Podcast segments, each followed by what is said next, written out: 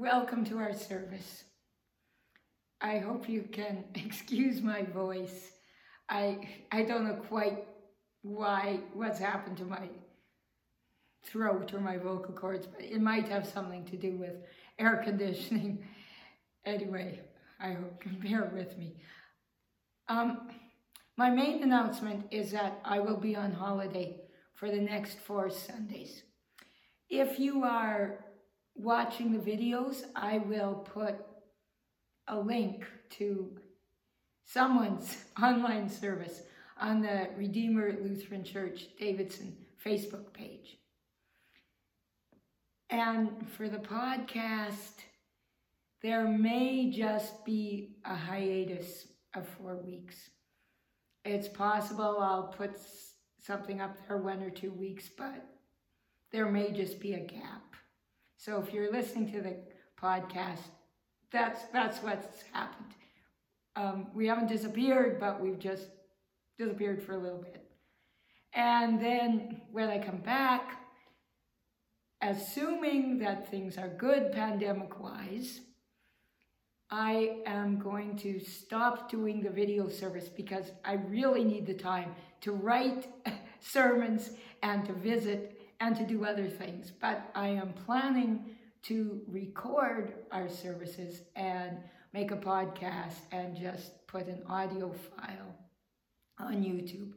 That's, that's the plan. And I don't think I have any more announcements. I hope you all are having a good summer. If you're local, I look forward to seeing you in August or September. The grace of our Lord Jesus Christ, the love of God, and the communion of the Holy Spirit be with you all.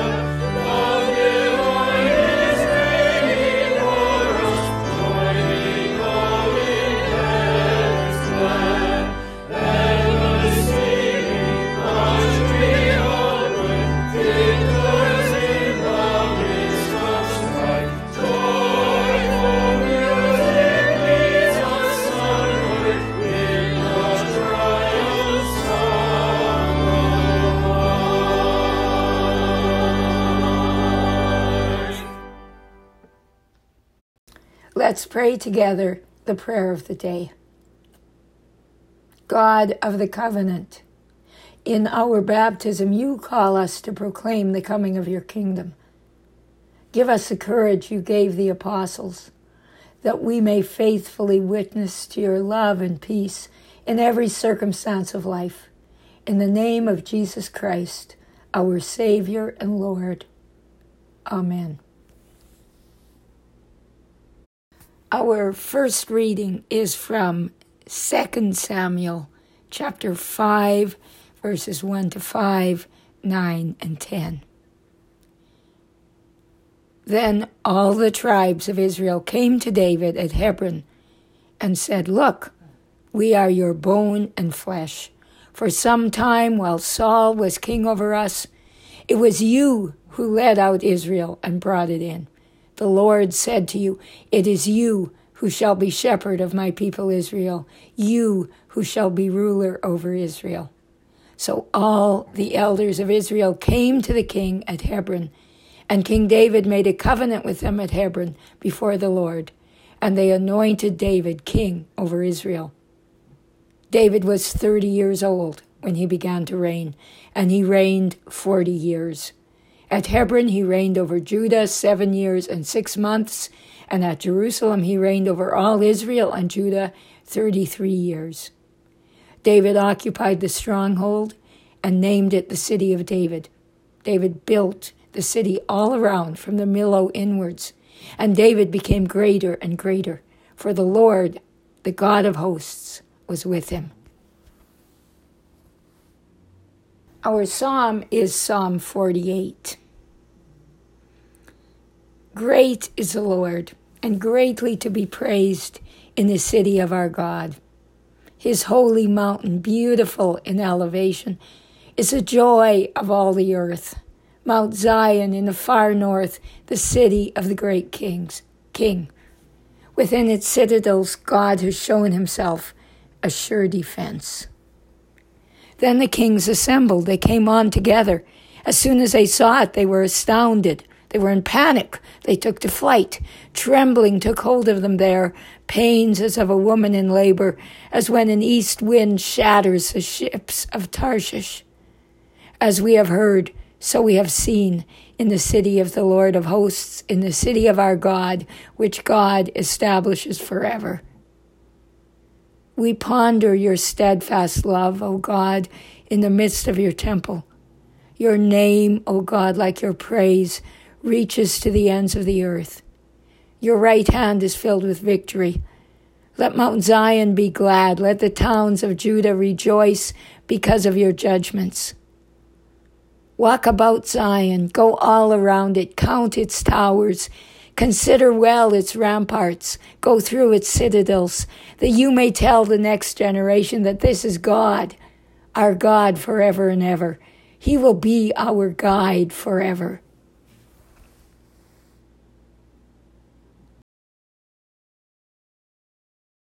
The second reading is from Paul's second letter to the Corinthians, chapter 12, verses 2 to 10.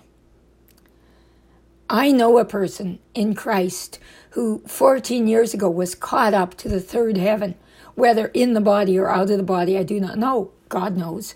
And I know that such a person, whether in the body or out of the body, I do not know. God knows, was caught up into paradise and heard things that are not to be told that no mortal is permitted to repeat. On behalf of such a one, I will boast. But on my own behalf, I will not boast, except of my weaknesses. But if I wish to boast, I will not be a fool, for I will be speaking the truth, but I refrain from it, so that no one may think better of me than what is seen in me or heard from me, even considering the exceptional character of the revelations.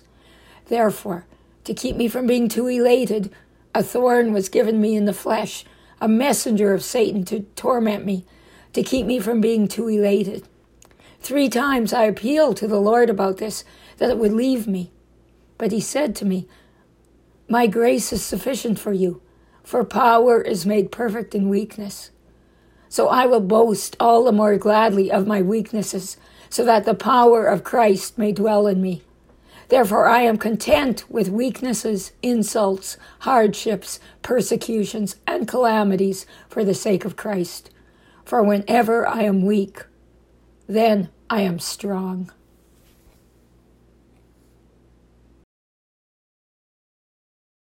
The Holy Gospel according to Mark.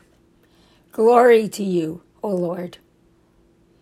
Jesus left that place and came to his hometown, and his disciples followed him. On the Sabbath, he began to teach in the synagogue, and many who heard him were astounded. They said, Where did this man get all this? What is this wisdom that has been given to him? What deeds of power are being done by his hands? Is this not the carpenter, the son of Mary, and brother of James, and Joses, and Judas, and Simon? And are not his sisters here with us? And they took offense at him. Then Jesus said to them, Prophets are not without honor except in their hometown and among their own kin and in their own house. And he could do no deed of power there, except that he laid his hands on a few sick people and cured them. And he was amazed at their unbelief. Then he went about among the villages teaching. He called the twelve and began to send them out two by two and giving them authority over the unclean spirits. He ordered them to take nothing for their journey except a staff no bread, no bag, no money in their belts, but to wear sandals and not to put on two tunics. He said to them, Wherever you enter a house, stay there until you leave the place. If any place will not welcome you and they refuse to hear you, as you leave, shake off the dust that is on your feet as a testimony against them. So they went out and proclaimed that all should repent. They cast out many demons and anointed with oil many who were sick and cured them. The gospel of the Lord. Praise to you, O Christ.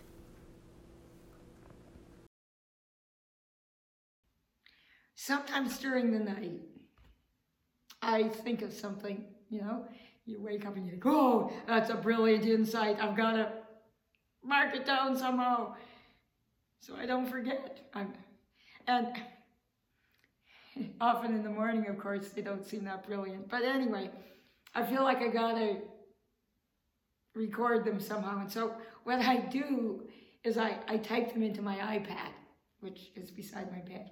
Well, I remember one night I intended to type something that included the phrase strength in weakness from Second Corinthians. And I must have made some kind of spelling mistake. I'm sure I made more than one because it was dark. And as I discovered in the morning, the AI in the spell check decided that what I most likely intended to type was strength in sneakiness. It, it, it struck me as really funny, but it also makes a certain sense. Because, you know, the AI, it calculates what's the most probable sequence of words. And, you know, how likely is strength and weakness? Who would say that? It, it's not the way most people think. And speaking of that, speaking of how most people think or don't think, let's talk about the gospel. Jesus must have had some misgivings about going back to Nazareth. It, it is not easy to preach to your own family or in your own little town where people have known you since you were a little kid. I, I read somewhere there were maybe 400 people in Nazareth. It's hard to be sure, but that's a good guess, I guess, at that, at, the, at that time, in the time of Jesus. So everybody knew everybody. And a lot of people would have been related. I think if you've ever lived in a small town, you know how it is. But Jesus goes anyway, even though it's not that long ago that his family tried to restrain him, whatever that means, because people were saying he was out of his mind. But he goes, it's home. It's home after all. And people in Nazareth need to hear the good news too. So he goes. If he can't face the hometown folks, how will he face the chief priests and the power of Rome? How will he face the cross? He knows this is only the beginning of the opposition. And he goes. And in fact, it's, it's a disaster. He's amazed at their unbelief. So it's even worse than he expected. If we think about what this must have been like for him, This is a painful story. These are family and friends. This is his home community, and they reject him. Seems to start out pretty good. And he goes to the synagogue, it's a Sabbath, and I guess they, they, they probably invite him to speak. He begins to speak, to teach. And they're astounded. They're astounded by his wisdom and his deeds of power. And Mark says that he doesn't do any deeds of power in Nazareth, just a few healings, but they must have heard stories. No doubt people have been talking for some time. Did you hear what Jesus has been doing? Did you hear what he did at such and such a place? Did you hear what he said? They're astounded. Where did he get all this, they ask? Because it's not like he's had a lot of education, as far as we know. And we know the answer. We know where he got all this because Mark tells us at the very beginning of the gospel. He says the beginning of the good news of Jesus, the Messiah, the Son of God. So we know, but they don't. And then things start to turn. Right? Isn't, isn't this a carpenter? They say, well, that word translated as carpenter, tekton.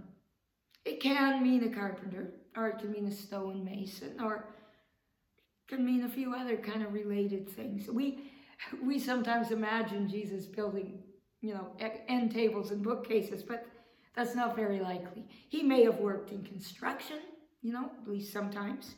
He may have made yokes for oxen and, and plows or, or repaired farm implements. We don't know exactly. But he's a manual laborer, and that's kind of what they're saying. He's not a scholar, he's not a priest. Isn't this Mary's son? They say. Now, a man was usually referred to as the son of his father. Unless, possibly, possibly, unless his father was dead. Joseph may have died by this point. Or unless perhaps there was some doubt and some talk about who his father really was or wasn't. You know, Mary's boy. Who knows who his father is? We know his brothers and they're named. We know his sisters that are not named, but they're nothing special. Who does he think he is? And why isn't he at home working? You know, especially if Joseph has died. He's the eldest son. He has responsibilities for his to his family and his community. And here he is, he's gallivanting around Galilee, all these ne'er-do-wells, including women. Right? They, they can't, or maybe they won't, see God at work, the presence and power of God, the Word of God, in someone like this, and someone like him. Don't think Mark tells this story so we can say, oh, those idiots in Nazareth, oh, those awful people. He tells it, at least in part, because we sometimes maybe have similar issues. Not exactly the same, of course, but similar. Same kinds of problems. We too have trouble seeing God or the Son of God in our world, among us. You know, this is when we take communion is this little piece of bread, which doesn't even usually look much like bread. It's, it's this little piece of bread that we take in our hands. Is this really the body of Jesus? When I touch it, do I touch Jesus? Does Jesus touch me? And is my life and my death joined to his when I eat this bread and drink this cup? It's our little community of Christians. Whether, even if it's only virtual now, virtual or not, virtual or real life, physical. It's our little group. Are we part of the body of Christ? Yep, really? Does Jesus send us out to preach the good news and to free people from evil and oppression and to bring healing and life to the world the way he sent the, the disciples? Do we really see and hear and touch the kingdom of God here among us in our church, in each other? And this old lady over there, this fat bald guy, or this farmer over here, or this, this kid. And this loud group of desperately poor people in the tin roof building in Africa shouting hallelujah. Or in this little group, poorly dressed, badly nourished, in a Latin American slum. Is this it? Is this where we see Jesus Not all these all these people? Is this is this where we hear the word of God? Is this where the power and love of God is at work in the world, bringing the kingdom in and through these people, in and through us, in and through me?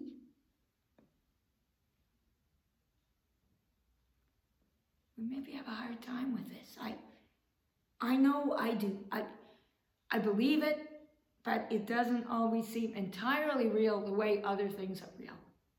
Not the way this thing is real. The way my taxes are real. The way the, the road under my feet is real. What, what would happen if I if I really believed this deep down through and through, if I truly understood what it meant, if I really lived by it. What I'm saying is, maybe I have something in common with these people in Nazareth. And I can't help thinking, what if Jesus isn't who we think he is either? What if Jesus isn't one of us in quite the way we think? Of course, he is one of us. I mean, we're part of his family. We are, he said, his brothers and his sisters, his followers. But what if, what if he doesn't share all my opinions? What if he doesn't entirely agree with me? What if in some ways he's a disruptive stranger? What if the Jesus I think I know, the Jesus I am familiar with, the Jesus I am comfortable with, the Jesus I want, what if he isn't in some way, it, maybe even in important ways, what if that isn't who Jesus really is? Maybe if I saw and heard him for who he, he was or who he is, maybe I wouldn't like him quite so much. Maybe I wouldn't agree with him. Maybe I'd take offense at him too. Maybe I am seeing him as someone like me, trying to make him like me, rather than seeing him as he is and becoming like him. What should I do? Because I know, I don't know how, but I know I, I am doing these things. And I know it is hard for me to see Jesus here and present and at work. What should I do? What, what do we do if, if we maybe see ourselves a little bit in the people of Jesus' hometown?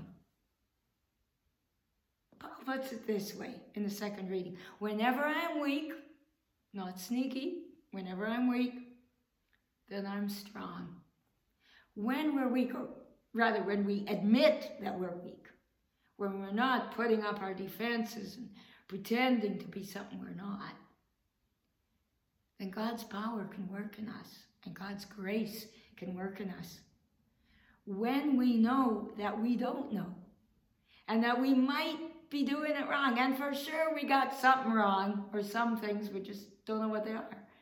When we know this, when we admit this, when we're willing to, then we're willing to listen and we're willing to see and, and we're open to receive something new something we don't have now, more of what God wants for us, and we can change. So if you're thinking, as I am, Maybe I'm just a little bit like those people in Nazareth. That is from God, who loves us, who is here with us, with me, with you, wherever you are. It's a gift. Because when we know we're weak, God can work in us. Thanks be to God. Amen.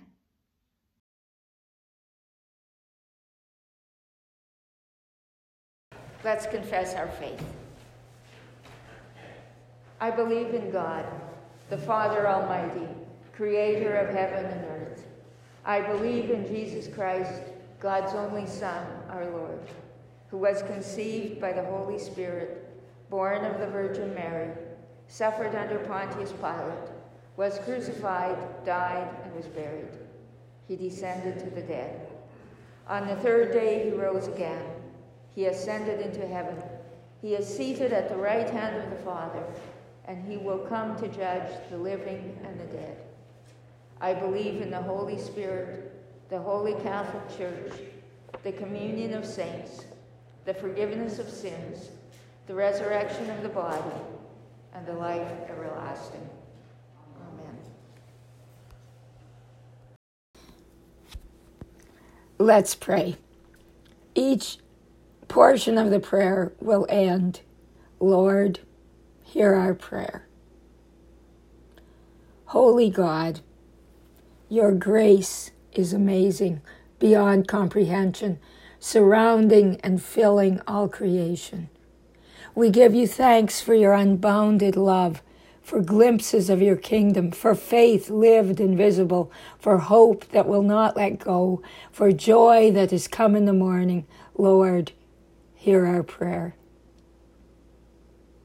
Where weeping lingers, where grief overwhelms, where fires rage, where there is justified anger or unjustified anger or contempt, where cynicism threatens or hopelessness, where there is sickness or fear or grief. We pray for those we name in our hearts or out loud and for those who have no one to pray for them. Give us courage and wisdom to act, to let you work through us in our weakness. Lord, hear our prayer. And where we have tried to pull away, ignoring our part, whitewashing history, accepting lies as truth. Help us stand firm in your call and your promise and give us courage to live your truth according to your way in order that all may have life. Lord, hear our prayer. Jesus, you were a builder on earth. Build us into your household and fill the house with your spirit. Hold us together and never let us go. When we are tempted, give us your heart and break us open to love one another as you love us. Lord, hear our prayer. You, O God, are the builder of the house, and we your living stones. Ground us in the word preached by your apostles and prophets, and build us into your kingdom. Open our hands as you open our hearts. Move us by your Spirit to reach out beyond our comfort, beyond our understanding, into the work of your hope and promise. We pray in the name of the one whose empty hands stretch out to all creation, Jesus the Christ. Amen. Gathered into one by the Holy Spirit, let's say the prayer that Jesus taught us. Our Father, who art in heaven, hallowed be thy name. Thy kingdom come Thy will be done on earth as it is in heaven. Give us this day our daily bread, and forgive us our trespasses, as we forgive those who trespass against us. And lead us not into temptation, but deliver us from evil. For thine is the kingdom, and the power, and the glory, forever and ever. Amen.